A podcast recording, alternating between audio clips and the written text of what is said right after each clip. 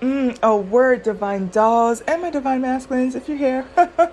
but um, I'm listening to the Real Talk with Yanni live right now, and she said a whole entire word.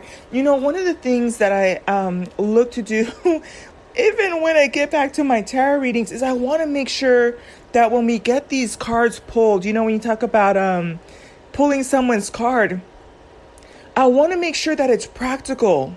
And one of the terms that we use a lot in, in tarot is um, releasing what no longer serves you. And a lot of the times we get stuck in like, oh, you know, I'm releasing what no longer serves me in terms of my ex. He was this, that, and the third, and whatever. But she brought up a very practical term, and I've been talking a little bit about what these conversations that we're having um, mean for the collective of black women, right? And she said, releasing what no longer serves you can look like you not putting on your cape to try to save these men. And right now, she's talking about that um, young woman that was a therapist or psychologist who came online and called them out according to the today's psychology journal um, uh, that report that came out saying that men are dying lonely and alone or, or something like that. Single and alone.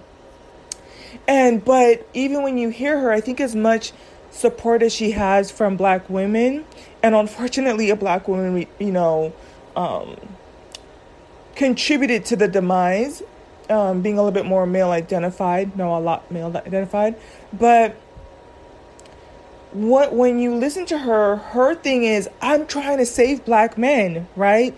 And i think that you know you can go about this two ways. I've said this before.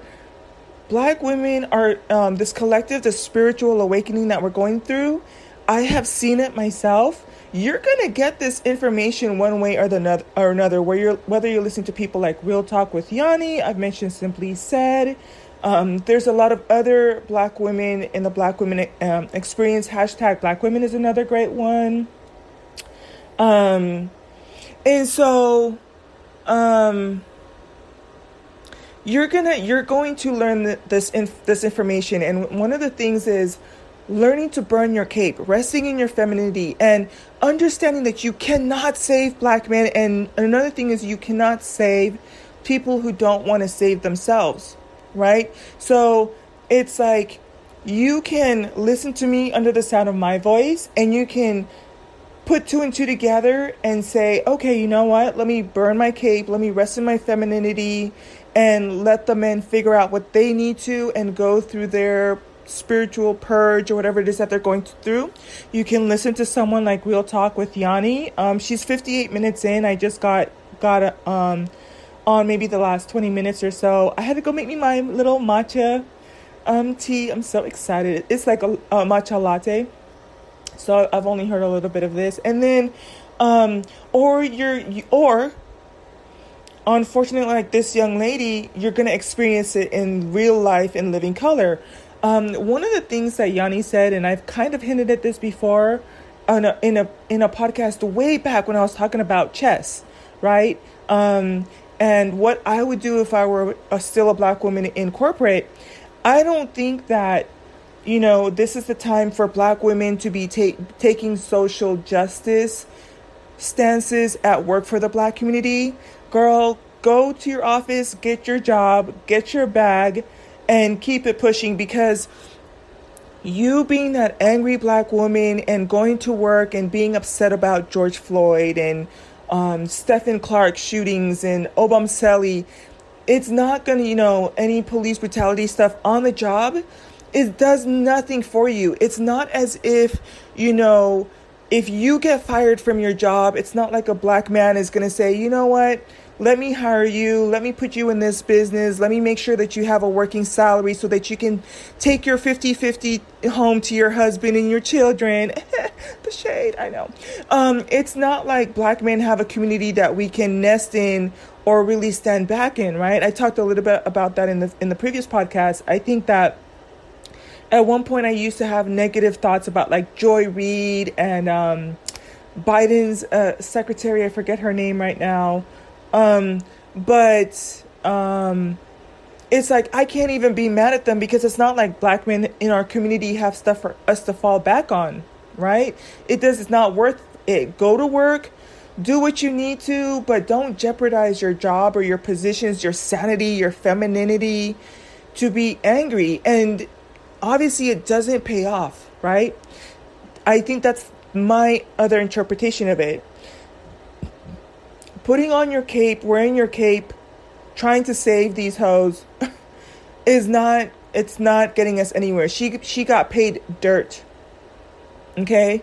But also for the rest of us in our regular 9 to 5, you know, jobs and regular everyday thing, think about it. You know, I think about times where I've had like just kind of felt like I was on edge or feeling like I have to represent the black community and or be pro black on the job. No. All I had to do is just go in, go get my bag. It's not my fight. And even if, you know, it's not, there's nothing for me to fall back on that warrants me losing my salaried position, you know? So just something for you to think about. Um, and as I close out here, you know, you can learn from listening to other people. You're going to get this information. If it's not from me, you're going to get it from other places. You're going to get the downloads. And sometimes you're going to keep getting that repeated message until it clicks, or you're going to go through something similar like this. And I would never wish this on anyone, right? I would never wish what happened to her on anyone. She's a young lady, you know, and um, one of the things I wish we had more in the black community was just mentorship for women in terms of professionalism, how to present, even when it comes to social media, right? How to present ourselves and still be articulate. I know that she has some, she's spicy, right? She definitely has personality.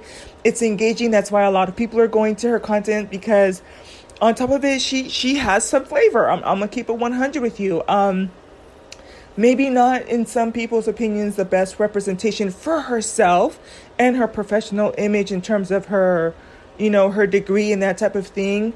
Um, but you know, I really wish her the best and um, I really wish, like, if, if I had the means, I would try to help her launch in so many ways. She could become like a life coach and or work specifically with women and her and or have her own practice with with only black women because I think that's where we're going to get the most payback or the most bang for our buck is continuing to invest in the mental health of, of our women. And another thing that I was kind of smirking at while I was drinking my my um my homemade matcha latte tea. Um, matcha latte, that's what it is.